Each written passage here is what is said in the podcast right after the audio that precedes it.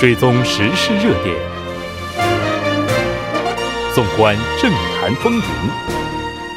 新闻在路上，带您驰骋天下。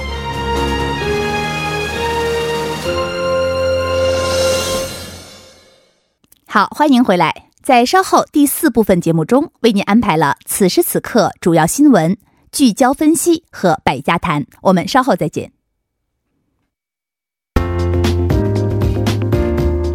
您的参与，我们的动力。参与我们的节目，您可以通过手机短信的方式发送短信至井号幺零幺三，每条短信收取五十韩元的通信费用。您也可以登录我们的官网 tbs 点首尔点 kr 收听更多回放。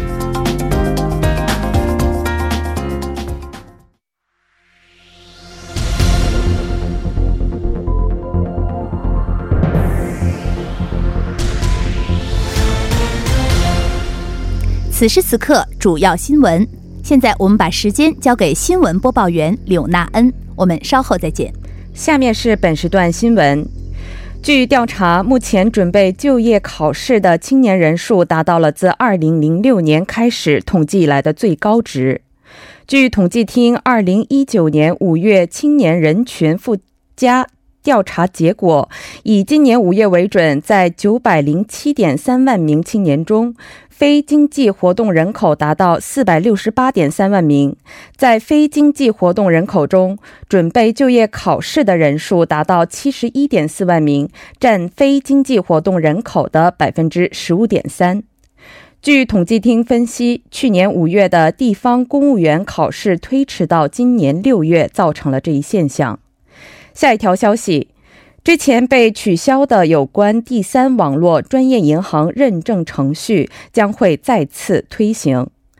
金融委员会表示，从十月十号到十五号将接受网络专业银行的新许可申请，并且在六十天内公布预备许可审查结果。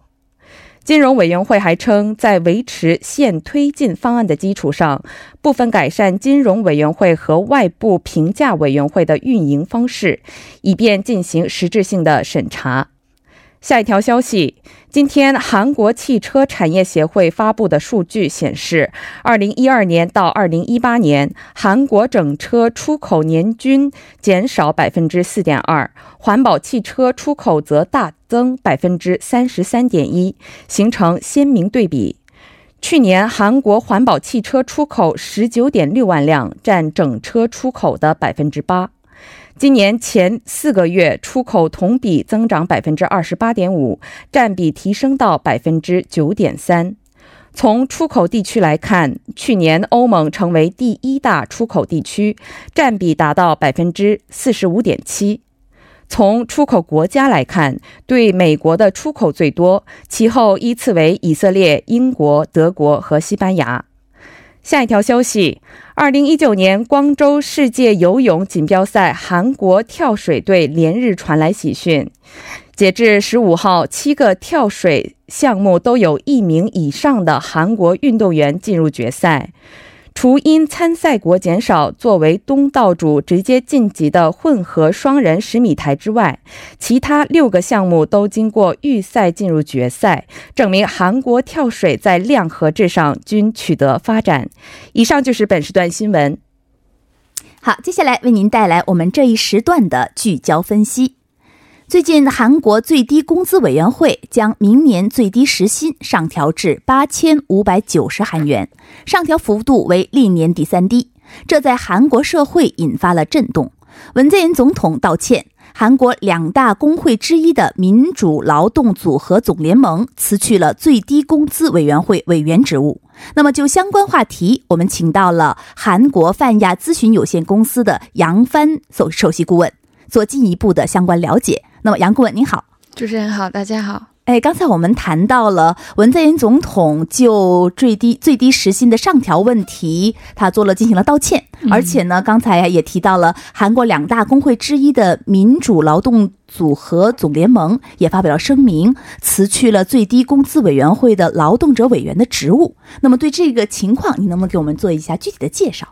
对这个话题，应该说大家现在最关心的话题之一了。而且，我们也知道，文在寅总统在他竞选的时候，其实就已经呃力推过二零二零年实现一万时薪的这样的一个承诺。结果是，目前我们知道韩国的经济环境啊和一些雇佣情况上来讲，万元时薪的这个负担确实很重。所以说，这个最低工资委员会最后敲定了二零二零年的这个最低时薪是八千五百九十韩元，也就刚刚讲到上调了百分之二点五的这样的一个波动。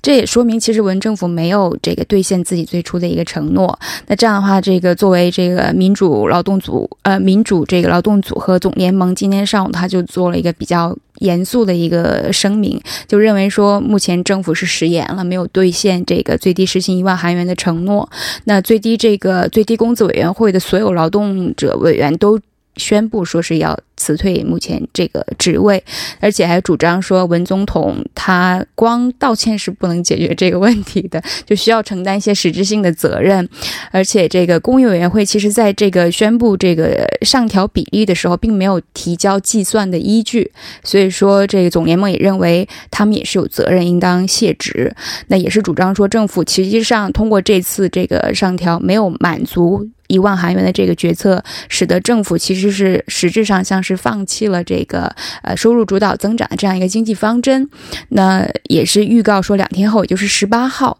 可能会以这个劳动法和这个财法改革为名，进行比较大规模的这个罢工。所以刚才我们也前也提到，韩国两大工会之一，它是这个民主劳动组合总联盟是两大工会之一，那是非常非常重要的一个部分。对。那么现在他们表达了这种很强烈的抗议，其实是的。那么对于这样的一种局面，政府是怎样怎样表态的呢？政府肯定是跟这个劳工方是一个完全相反的一个立场，因为青瓦台的这个呃政策市长呃这个金尚座是在十四号呃当时出结果之后，在记者会上就呃表示说，这个文总统呢确实在就任期内没有兑现这个承诺呢是。向国民道歉，但是他也表示说，为了解决这个劳资的这种各种问题，其实文政府呢，呃，一直没有变改变自己的原则。然后这个劳工的问题呢，劳资的问题也是他需要坚持努力下去的一个问题。但是这个问题的前提条件就是是需要带着耐心去等待的，因为有些政策并不是说采取了政策之后接着就有时时效性的这种效果，所以这种需要这个长期积累政府和工会之间的一些信任。但说。呃，也是希望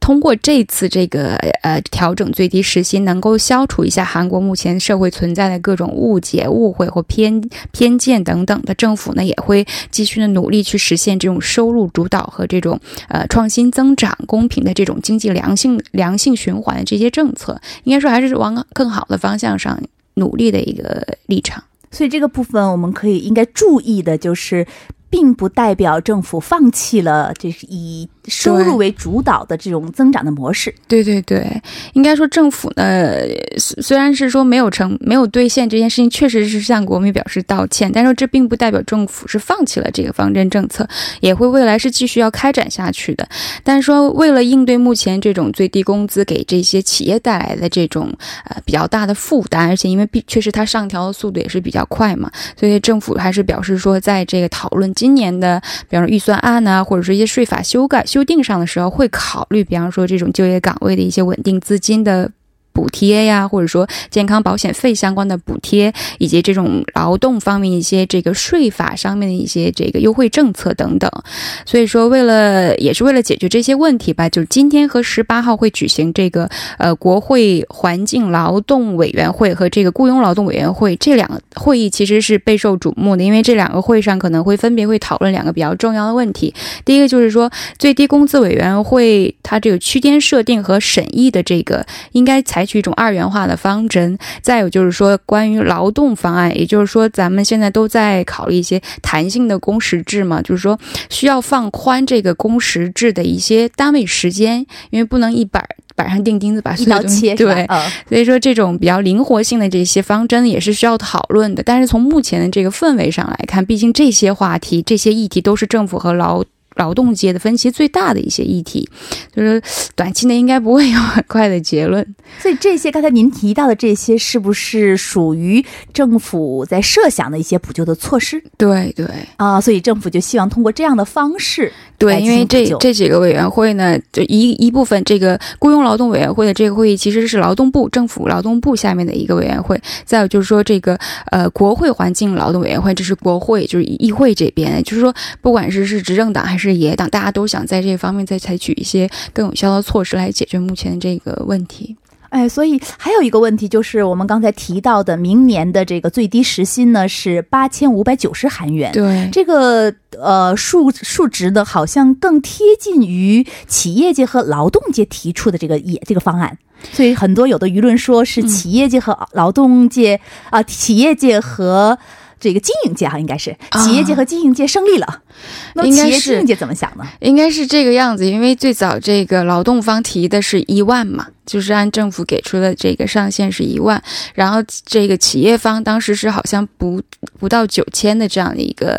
提议啊，好像是八千五百还是多少，反正就在现有的这现在八千三百五十上稍微调整了一点点，但是说中中间是有一部分折中嘛，最后选择的是八千五百九十，应该说是跟这个劳动方期待的一万是差差了比较远的一个距离。那其实，在企业方面来讲，呃，它毕竟也是提高了。它是提高了，所以说整体的负担应该说是在去年的基础上又增加了百分之二点九的这样的一个规模。那就就比方说一些像中小企业，比如工厂的这种中小企业，本身现在人力成本负担非常重，再加上现在这个呃招聘的时候并不是有充足的人力可以补上这个缺口的，就特别是招不到韩国员工。那这样的话，部分老板他又算了一个人工账，就是说他雇佣一个韩国员工花的这个人工费用这个成本，可以让他去雇。十个越南员工，也就是说，从这个劳工的这种成本竞争上来讲，韩国的中小企业应该就丧失了很大的优势，甚至有些企业会考虑，我会不会把工厂我转到，比方说像越南、东南亚这些稍微这个成本比较低的国家。那你像。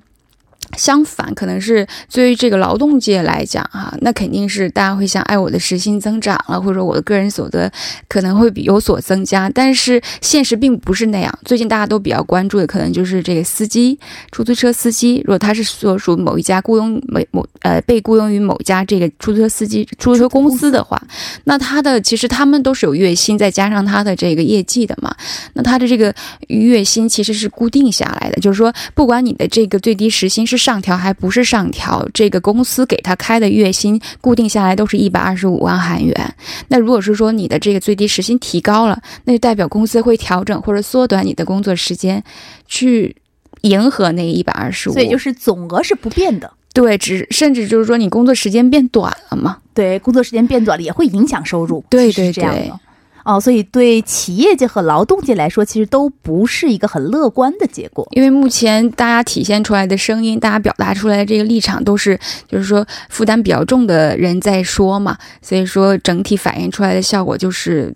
都是不是特别积极的。对，那么另外我们也关注到，今天韩国的统计厅它发布了二零一九年五月经济活动人口调查青年人群附加调查结果。那这个调查结果中显示，韩国年轻人从毕业到找到第一份工作的时间变长了，而且大约是三成的年轻人他的第一份工资达不到最低工资的标准。那么这次的最低时薪的变动，会不会给青年未来的求职活动带来一些影响呢？应该说，目前韩国通过这韩国统计厅给的这些。数据来讲，应该说是韩国的雇佣市场还确实处在一个比较低潮的一个阶段。那根据这次这个统计厅的调查数据，就是说韩国的青年人口，也就是说十五岁到二十九岁这个年龄层的这个青年人口，现在是统计是九十七呃九百零七万三千人，就是较去年同期是减少了百分之零点九。那当然相反，他们的这个经济参与比率呢是有所提升，就是同比都有百分之零点七的这样的一个增长。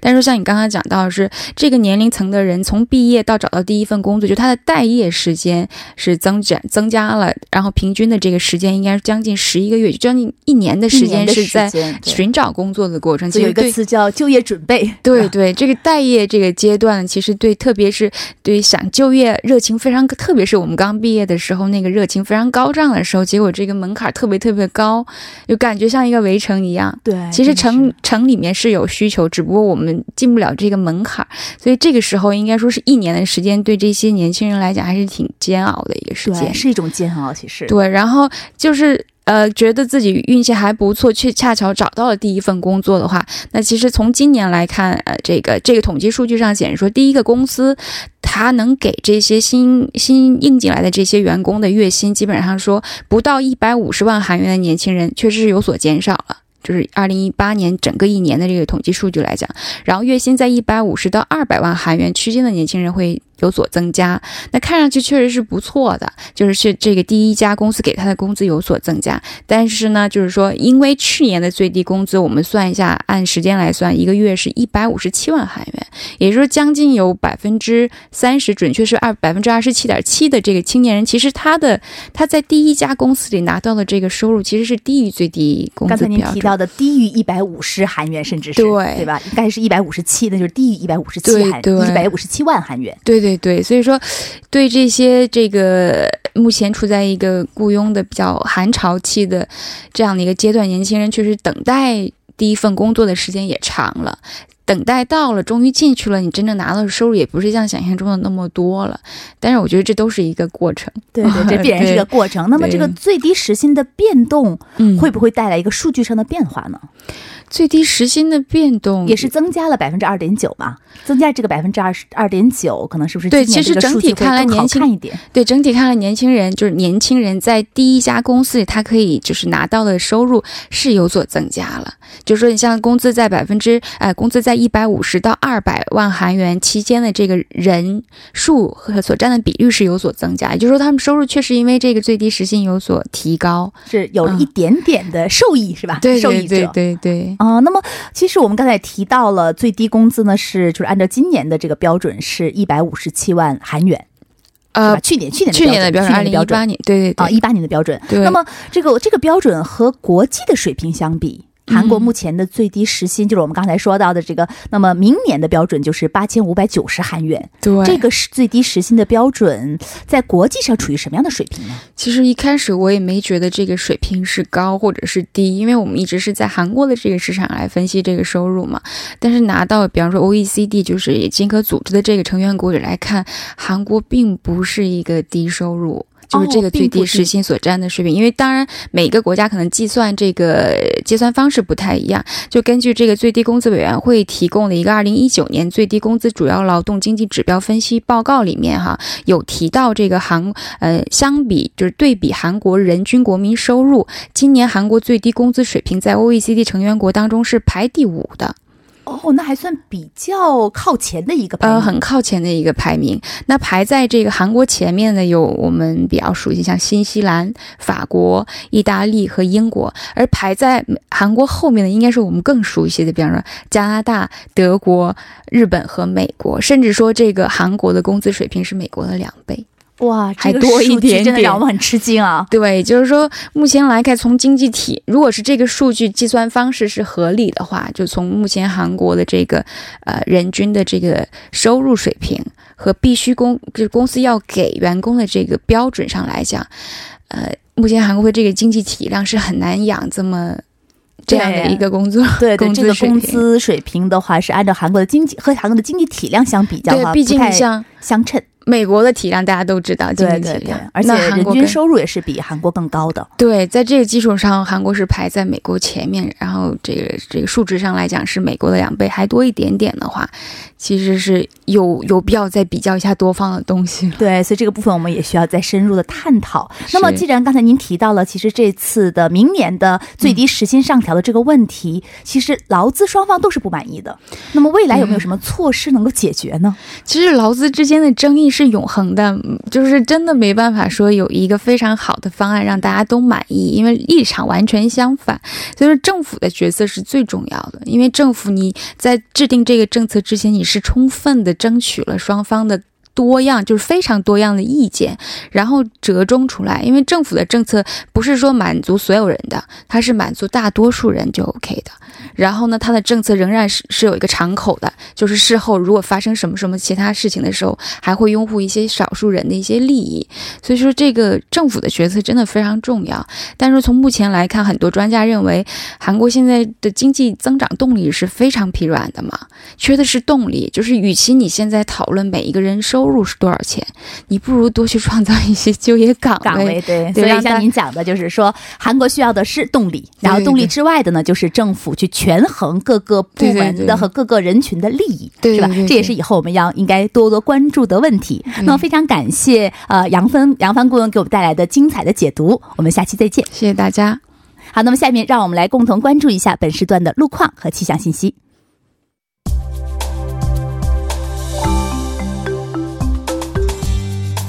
大家晚上好，这里依然是由连燕为大家带来路况与天气信息。现在是晚间七点五十分，我们来关注一下最新的路面情况。目前永东高速公路仁川方向东水源进出口至光教隧道、月谷分岔口至西昌分岔口路段晚高峰车流相对集中，拥堵严重。相反方向，圆洲分岔口附近一车道和二车道上发生了有关私家车的追尾事故，还望途经的车主们保持安全的车速和车距，小心驾驶。邮政局路光教十字路口至安国洞交叉路路段、中阁站十字路口至中路新人之门方向，有辆公交车发生了故障。目前故障车辆被迫停止道路中间，无法移动，还请各位途经的车主们小心驾驶。良才大路顿村洞站至吉洞十字路口方向，下行车道上正在进行道路维修作业。首尔外环循环道路板桥至九里路段城南进出口附近四车道上有辆汽车发生了故障，受此影响，后续两公里路段拥堵严重。好的，我们来关注一下天气。明天全国大部分地区多云，高温闷热，空气质量为良，紫外线强度较强，外出请注意防晒。白天中部内陆和全北内陆有雷阵雨，济州岛从早间开始，全罗和庆南从晚间开始有阵雷阵雨。早间西海岸地区将会出现大雾天气，能见度低，还请各位车主朋友们减速慢行，小心驾驶，注意安全。来关注一下首尔市未来二十四小时的天气情况。今天晚间至明天凌晨局部多云，最低气温二十三度；明天白天多云转晴，最高气温三十二度。好的，以上就是这一时段的路况与天气信息。祝您一路平安，我们明天再见。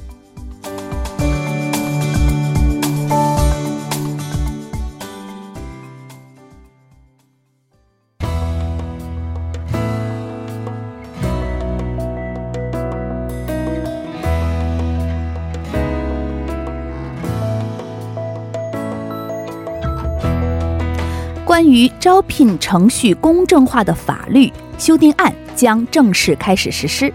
该修订案中明确指出，在招聘过程中，要求应聘者在简历上填写身体状况、家庭关系、出生地、财产、宗教及结婚与否等个人信息的行为，均属违反法律规定的行为，将受到相关处罚。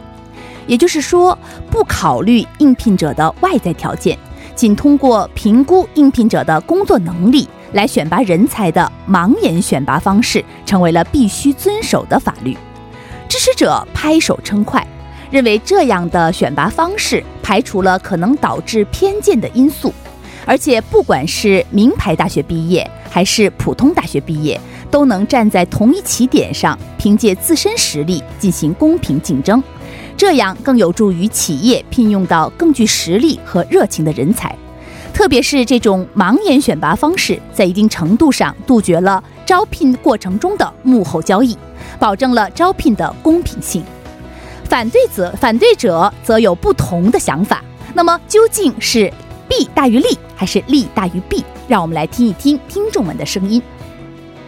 我叫袁卫华。是弘毅大学教养系汉语专业的教授，我对 Blind 的雇佣法是持支持态度的，因为我认为雇主看重的应该是求职者自身的能力，看他的素质是否适应要应聘的岗位，是否能给即将要展开的工作带来效益和利润。至于求职者自身的身高、体重、出生地、婚姻状况，甚至他父母兄弟的学历、财产等等，一般来讲跟业务是没有直接关系的。如果是特殊岗位，对这方面有要求的话，可以另行追加说明。但这些条件不应该成为基本的求职条件，因为。每个人的生存权和求职权都应该是平等的。大家好，我是韩国人，我住在韩国中心北道的一个小城市。我有两个孩子，我非常赞成明天即将开始实施的盲年选拔政策。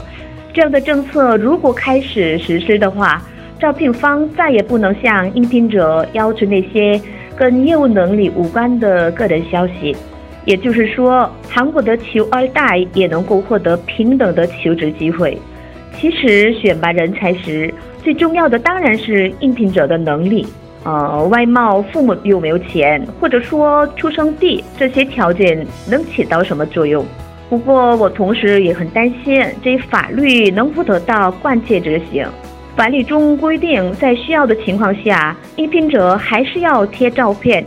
而且法律也没有禁止提供学历信息。况且出生地，根据口音也是可以判断出来的。通过自我介绍，当然可以知道应聘者的成长经历，不能说这是完全的盲人选拔。好，那么我们今天准备的节目就到这里了。栏目监制韩道润。责任编辑葛静怡、张艺娜，感谢你的收听。明晚同一时间，新闻在路上，依然邀您同行。我是陈丽。